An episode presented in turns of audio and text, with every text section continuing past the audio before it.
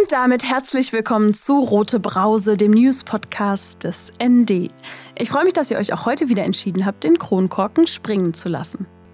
Ganz ehrlich, ich bin es echt leid, euch ständig zu melden, dass Hausgemeinschaften oder linke Kiezräume bedroht sind. Aber wir müssen auch informiert bleiben. Und so erfahrt ihr in dieser Folge, was der Meuterei bevorsteht. Außerdem erfahrt ihr, dass wir uns Sorgen um die Berliner Frösche, Kröten und Lurche machen müssen. Das geht zumindest aus einem Report zu den Berliner Kleingewässern des BUND hervor. Eine gute Nachricht gibt es dann diese Woche doch noch. Das Abstammungsgesetz soll nämlich reformiert und so die Rechte verheirateter lesbischer Paare mit Kind gestärkt werden. Und dann habe ich mich in den letzten zwei Wochen damit befasst, was eigentlich mein Nazi-Hintergrund ist. Auslöser dafür war das Video auf Instagram von Mushtari Hilal und Sintuyan Varataraya, was die Frage stellte, was ist dein Nazi-Hintergrund? Dazu aber mehr im Mittelteil dieser roten Brause-Folge. Zunächst zu den News der Woche. Mein Name ist Marie Hecht, es ist Freitagnachmittag und das sind die Meldungen. Räumung. Am 25. März soll die Kiezkneipe Meuterei in der Reichenberger Straße geschlossen werden. Damit ist ein weiterer linker Ort in Berlin bedroht. Letztes Jahr wurden bereits die Kiezkneipe Syndikat und das Hausprojekt Liebig 34 geräumt. Nun liege auch ein Räumungstermin für die Meuterei vor, teilte das Kneipenkollektiv diese Woche mit. Demnach sind weitere Miet- und auch Kaufverhandlungen mit dem Eigentümer des Hauses gescheitert. 2014 wurde das Haus von der Celos Properties GmbH gekauft und anschließend entmietet, saniert und in Eigentumswohnungen umgewandelt. Damals hatte ein Gerichtsentscheid zugunsten des Kneipenkollektivs eine Mietvertragsverlängerung bis 2019 erwirkt. Eine Demo gegen die Räumung von Meuterei und Riga 94 ist für den 23.03. um 18 Uhr geplant. Mehr Infos dazu findet ihr auf www.meuterei.tk. Kleingewässer. Berlins Kleingewässer verschwinden. Das geht aus dem Kleingewässerreport 2021 des Bund für Umwelt und Naturschutz Deutschland hervor. Neben Trockenheit, niedrigem Grundwasser und verunreinigten Zuflüssen sei laut BUND die mangelnde Pflege ein Grund für das Verschwinden der Kleingewässer. Der Berliner Haushaltsplan mache deutlich, dass in den letzten drei Jahren kaum Gelder für die Kleingewässerunterhaltung bei der Senatsverwaltung beantragt wurden. Die insgesamt 400 Berliner Kleingewässer seien vor allem für den Artenschutz und die Amphibien überaus wichtig. Auch wirkten sie sich positiv auf das Stadtklima aus, dienten einer nachhaltigen Regenwasserbewirtschaftung und seien für die Naherholung wichtig, so der BUND. Dieser fordert die systematische Erfassung und das regelmäßige Monitoring aller Kleingewässer in der Stadt. Außerdem müsse zur Sicherung der Amphibienbestände rasch ein Notprogramm aufgestellt werden. Reform. Berlin will sich im Bundesrat für eine Reform des Abstammungsrechts stark machen. Ein Ziel dabei ist es, die Rechte verheirateter lesbischer Paare mit Kind zu stärken. Einen entsprechenden Entschließungsantrag auf Vorlage von Berlins Justizsenator Dirk Behrendt, Grüne, hat der Senat bei seiner Sitzung diesen Dienstag beschlossen.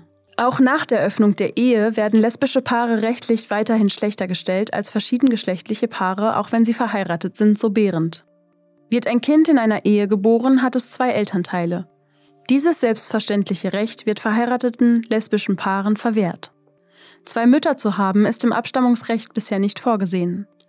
Die Bundesratsinitiative hat außerdem das Ziel, die Ungleichbehandlung von trans- und intergeschlechtlichen Eltern aufzuheben, die soziale Elternschaft zu stärken und einen Impuls für eine Regelung von mehr Elternschaften zu setzen. Mehr zu diesem Thema hört ihr im Kommentar der Woche am Ende dieser roten Brause-Folge. Arbeitsplatzabbau. Der geplante Abbau hunderter Arbeitsplätze im Siemens Gasturbinenwerk könnte weitere Jobverluste nach sich ziehen. Siemens Energy will 750 Arbeitsplätze streichen, um Kosten zu senken. Es gehe um nicht weniger als die Zukunft der Industrie in der Hauptstadt, sagte der IG Metall-Bevollmächtigte für Berlin Jan Otto diesen Mittwoch. Gefährdet sind laut IG Metall neben den Arbeitsplätzen der ArbeiterInnen 1300 weitere Stellen von Angestellten. Über dies hinaus seien Dienstleister und Lieferanten in der Region vom Werk abhängig. Die Gewerkschaft hofft nun auf Unterstützung durch den Senat. Die Energietochter von Siemens hatte bereits im Februar angekündigt, trotz schwarzer Zahlen weltweit 7800 Stellen zu streichen, 3000 davon in Deutschland. Antimuslimischer Rassismus. Das Netzwerk gegen Diskriminierung und Islamfeindlichkeit registrierte im vergangenen Jahr 228 Fälle von antimuslimischem Rassismus in Berlin. Darunter Beleidigungen, Anfeindungen, Benachteiligungen und tätliche Angriffe auf Musliminnen und Menschen, die von Angreiferinnen als solche eingeordnet werden. Etwa ein Viertel der Fälle fielen unter die strafrechtlich relevante Kategorie Hate Crime. Seit der Verein im Jahr 2016 begann, antimuslimischen Rassismus zu registrieren, hätten sich die Meldungen um 100 Prozent erhöht, so die Projektleiterin des Netzwerks gegen Diskriminierung und Islamfeindlichkeit, Zeynep Stettin. Außerdem geht das Netzwerk von einem etwa siebenmal größeren Dunkelfeld aus. Seit der Verein im Jahr 2016 begann, antimuslimischen Rassismus zu registrieren, hätten sich die Meldungen um 100 Prozent erhöht. Außerdem geht das Netzwerk von einem etwa siebenmal größeren Dunkelfeld aus. Meldungen oder polizeiliche Anzeigen gäbe es derzeit nur bei einem Bruchteil aller Fälle. Daher fordert das Netzwerk gegen Diskriminierung und Islamfeindlichkeit vom Senat den Ausbau seiner Beratungsstelle und die Einrichtung einer Stelle für eine beauftragte Person gegen antimuslimischen Rassismus. Zudem müsse die Arbeit des Netzwerks um Monitoring erweitert werden, um das große Dunkelfeld zu erhellen. Volksbühne nach Hashtag MeToo-Vorwürfen an der Berliner Volksbühne fordert eine Petition den Rücktritt oder die Entlassung des Intendanten Klaus Dörr. Wir sehen den Berliner Kultursenat in der Pflicht, die Beschwerde und Erfahrungen der betroffenen Frauen ernst zu nehmen, heißt es in dem diesen Montag aufgesetzten Text.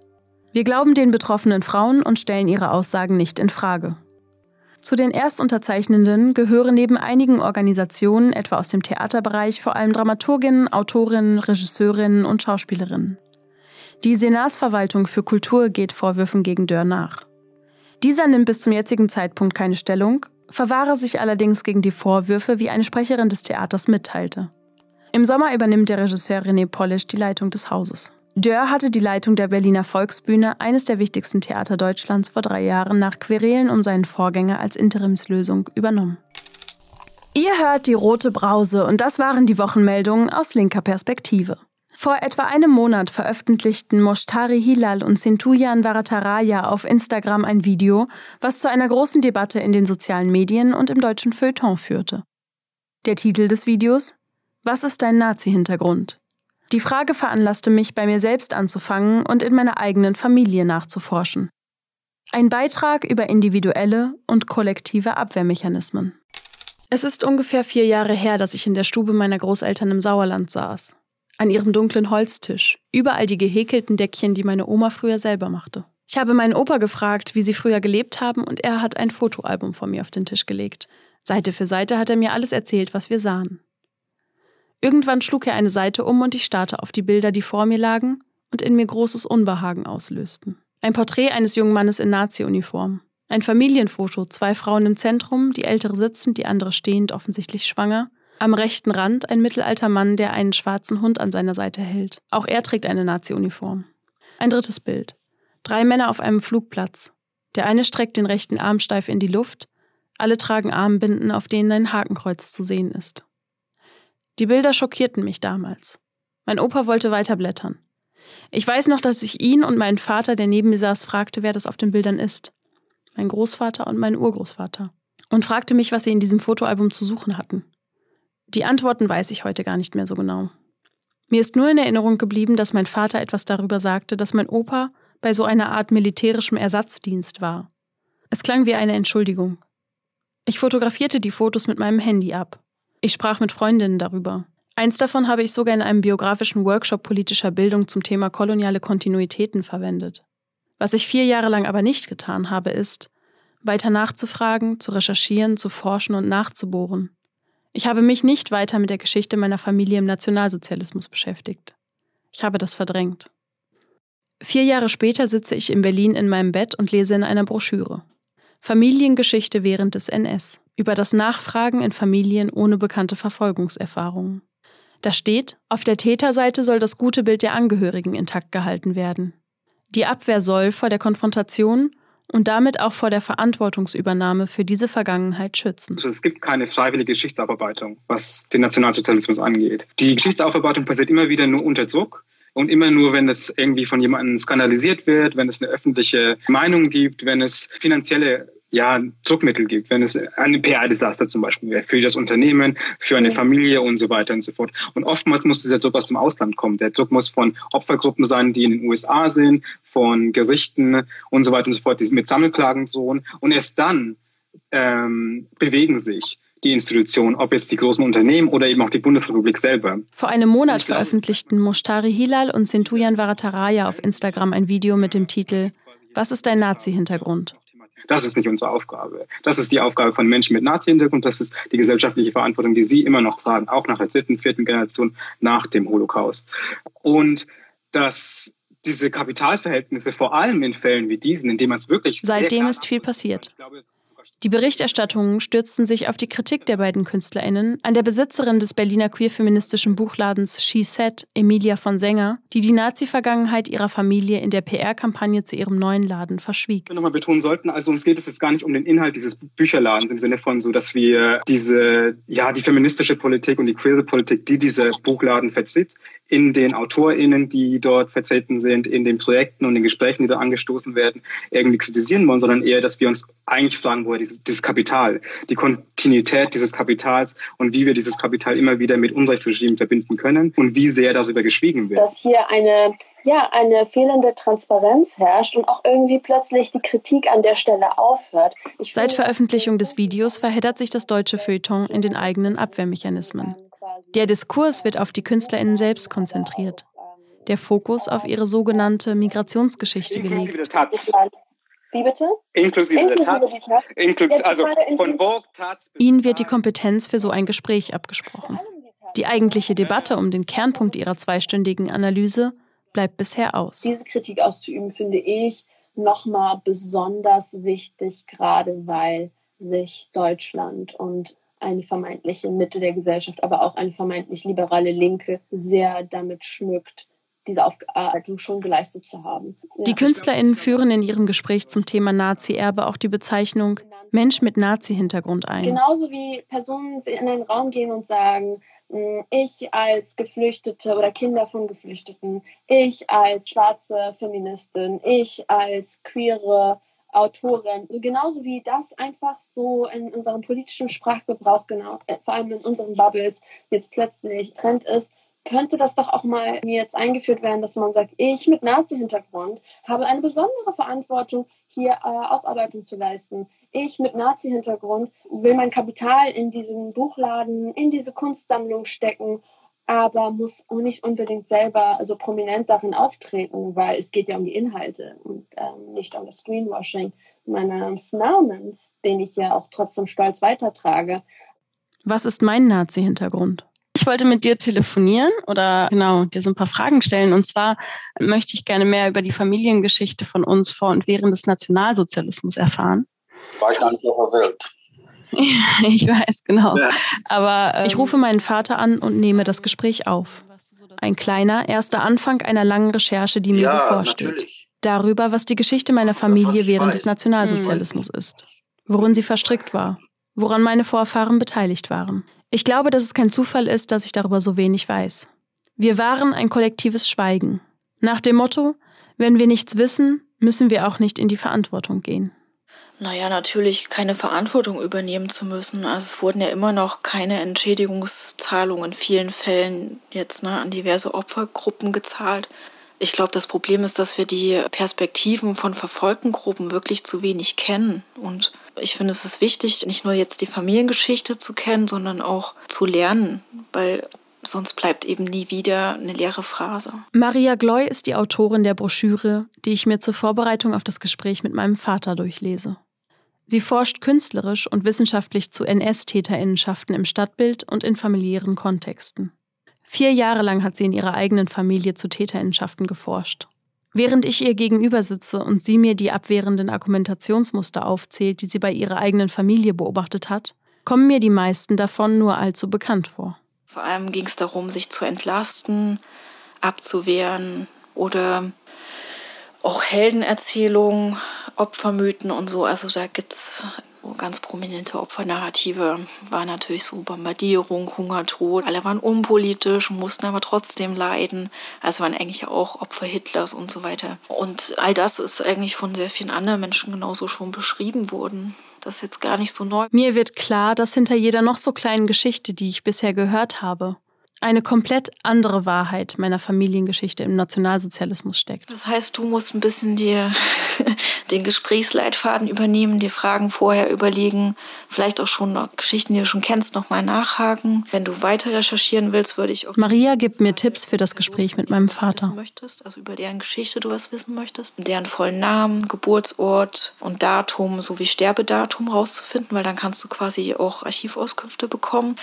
Und dann habe ich immer gefragt nach Orten, wo die waren, ob die mal Pakete geschickt haben, ob es Post gibt und Dokumente. Also ich habe auch aus alten Lebensläufen für Arbeitgeber habe ich interessante Sachen rausgelesen. Genau, also ich würde mir auf jeden Fall alles erzählen lassen, auch möglichst unvoreingenommen. Für sie ist klar, zu verstehen, dass es eine Verpflichtung dafür gibt, in diesen Täterfamilien darüber zu sprechen, um halt auch ein Verständnis zu entwickeln und Verantwortung zu übernehmen. Ja, dafür halte ich das für unerlässlich, dass man da nachfragt. Und da das so wenig Menschen machen, bleibt es weiterhin so verdeckt und damit ist es auch weiterhin ein Schweigen. Antifaschismus beginnt halt nicht irgendwo anders, sondern halt auch in der eigenen Familie da einen Umgang zu finden. Und ich glaube, das ist immer was, was am schwierigsten ist, wenn es persönlich wird, eben auch auf Familie zuzugehen und mit denen solche Diskussionen zu führen. Und weißt du, ob Opa in der Hitlerjugend oder sowas war? Ja, klar war der in der Hitlerjugend. Mhm. Und ich glaube, herausgehört zu haben, dass mein Opa auch irgendwie in der Partei war. Ja. Da wurde aber nicht weiter drüber geredet. Natürlich mhm. nicht. Weißt du noch, da war doch so ein Foto, da hatte doch jemand, ich dachte, das wäre jetzt dein Opa gewesen, hatte so eine Uniform auch sogar an. Ja, ja das war aber, glaube ich, ein Foto aus dem ersten. Ach so, nee. Nee. Das war eine Nazi-Uniform. Ja, die hatte mein ja. Opa an. Die hatte ja. dein Opa an, oder? War da auch irgendwas, nichts Großes vielleicht. Aber Während ich anfange, die Fragen ja. zu stellen, deren Antworten ich und meine Familie seit bald einem Jahrhundert verschweigen, aber ah, das war, war das eine SS-Uniform. Und verschönigen, und umkehren, ertappe ich mich dabei, wie ich immer wieder denke, vielleicht ist das, was genau mein Opa oder mein Uropa gemacht haben, gar nicht so schlimm. Ich ertappe mich dabei, wie ich mich entlasten will. Wieder aus der Verantwortung stehlen. Dann wieder frage ich mich, warum ich nie nachgefragt habe. Schon als kleines Kind habe ich damals war es Friedrich oder das Tagebuch der Anne Frank gelesen. In der Grundschule hat eine Zeitzeugin erzählt. Den Nationalsozialismus haben wir in der Schule mehrmals durchgenommen. Aber bis heute habe ich mich nie gefragt, ob es in meiner Familie TäterInnen gab. Und ich habe mich nie gefragt, welche Rolle meine Familie im Nationalsozialismus hatte. Wie kann das sein? Und ich glaube, als das erste Mal mir bewusst wurde, dass ich mit potenziellen Tätern auch am Kaffeetisch gesessen habe. Also der Soziologe Harald Welzer spricht in seinem Buch Opa war kein Nazi, Nationalsozialismus und Holocaust im Familiengedächtnis von einer Trennung unseres lexikalischen und unseres emotionalen Wissens, erklärt mir Maria. Im imaginäres Wohnzimmer habe ich so ein Album. Da steht meine emotionale Erinnerung, das Fotoalbum. Daneben steht das Lexikon, alles, was ich weiß über die Nazi-Zeit. Und da ist mir aufgefallen, dass ich so meine Familienmitglieder da auch alle rausnehme, so aus diesem potenziellen Täterinnenkreis. Und dann habe ich nochmal so nachgedacht über diese ganzen Erzählungen, die ich kannte. In Berlin wechseln sich Hagel und Sonne ab. Vergeblich warte ich auf den Regenbogen am grauen Horizont. Auf meinem Bildschirm prangt ein Interview mit dem Künstler Leon Kahane, was diese Woche in der Taz erschien. Es trägt den Titel Es gibt keine Entlastung. Leon Kahane kritisiert, dass in der Debatte um das Video von Moshtari Hilal und Sintuyan Varataraya die jüdische Perspektive fehlt. Wenn es um Nationalsozialismus gehe, dürfe Antisemitismus nicht unterschlagen werden, findet er. Die Rezeption des Videos sei extrem problematisch. Juden und Jüdinnen kämpfen seit Ende des Krieges für die Aufarbeitung. Es werde so getan, so Leon Kahane, als seien die KünstlerInnen auf das Thema gekommen, und wenn Juden dieses Thema ansprechen, werde gerne relativiert oder geschwiegen. Es bräuchte also um so einiges mehr als Familienanekdoten unter dem Hashtag mein Nazi-Hintergrund auf Twitter oder Instagram zu posten. Das schreiben die doch für sich selbst, sagt er. Still gebe ich ihm recht. Zu sagen, so dass im Kollektiv die Deutschen ein Täter in Folge sind und dementsprechend, solange sie sich nicht als unschuldig bewiesen haben, sie schuldig sind und mhm. die, sie diese Last und genau auch dieses Erbe mit weiterhin tragen und dafür verantwortlich sind, das zu thematisieren und auch ins Zentrum der Diskussion zu rücken. Und das passiert eben nicht. Auf meinem Bildschirm fragt Leon Kahane, wie machen wir die Zukunft der Erinnerung in einer diversen Gesellschaft? Nicht mit den Tätern im Fokus, sondern den Betroffenen. Immer wieder frage ich mich während der Produktion dieses Beitrags, ob es Sinn macht, meine eigene Perspektive in den Vordergrund zu stellen und als Mensch mit Nazi-Hintergrund danach zu fragen, was nicht erzählt wird. Mehr zu der Debatte um die Menschen mit Nazi-Hintergrund findet ihr in der Wochenendausgabe des ND, die morgen erscheint, und auf Social Media unter dem Hashtag Mein Nazi-Hintergrund. Den Link zu dem Interview mit dem Künstler Leon Kahane findet ihr in den Show Notes zu dieser Roten Brause-Folge. Außerdem das Video Nazi-Erbe von Mushtari Hilal und Sintujan Varataraya. Mehr zur Forschung von Maria Gloy findet ihr außerdem auf Instagram unter familiengeschichte.im.ns. Unter workshop-ns-familiengeschichte at riseup.net könnt ihr auch Workshops bei ihr anfragen. Und jetzt zum Kommentar der Woche. Der kommt wie immer direkt aus der Redaktion des ND. Diese Woche findet Julia Trippo, dass die geplante Reform des Abstammungsgesetzes schon lange überfällig ist. Längst überfällige Gleichstellung. Vater, Mutter, Kind. Das traditionelle Familienmodell ist schon lange nicht mehr die einzige Lebensform, in der Kinder aufwachsen.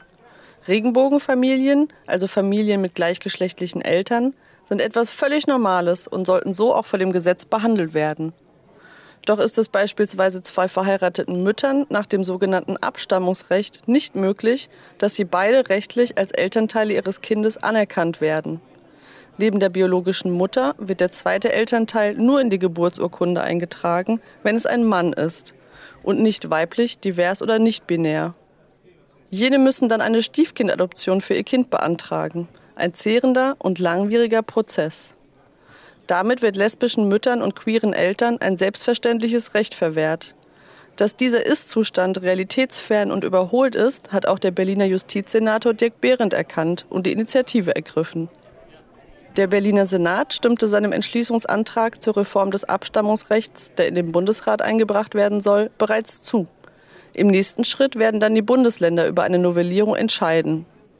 Gesetze sind Behrens Auffassung zufolge Ausdruck gesellschaftlicher Entwicklung. Das geltende Recht hinke jedoch der gesellschaftlichen Realität hinterher. Da hat er vollkommen recht. Denn eine Familie mit zwei Müttern ist vor allem eine Familie, ob ein Gesetz das anerkennt oder nicht. Sie sind genauso Eltern wie alle anderen und brauchen rechtliche Gleichstellung. Außerdem ist es mehr als an der Zeit, traditionelle und binäre Geschlechterrollen und Familienbilder aufzubrechen. Heutzutage sind Familien wie die Gesellschaft vielfältig, ob alleinerziehend, gleichgeschlechtlich oder traditionell. Gerade in Zeiten von Homophobie und Hass aus dem Netz, von Rechten oder der Kirche ist es wichtig, dass sich Berlin und hoffentlich auch der Bundesrat für die Gleichstellung und Rechte der LGBTQ-Community einsetzen. Ein Kommentar von Julia Trippo, gelesen von Marion Bergermann. Das waren die sprudelig-spritzigen Brausen-News dieser Woche. Aus Berlin, aus linker Perspektive. Rote Brause, der News-Podcast des ND von und mit Marie Hecht. Jeden Freitagnachmittag. Aktuelle Meldungen findet ihr wie immer täglich im Blatt oder auf dasnd.de. Alle Folgen vom Rote Brause Podcast findet ihr überall da, wo es Podcasts gibt und unter dasnd.de/slash rotebrause. Und nicht vergessen, abonnieren, informieren, weitersagen. Folgt der Roten Brause auf Spotify oder abonniert sie im Apple Podcast. Ich mache jetzt Feierabend. Prost!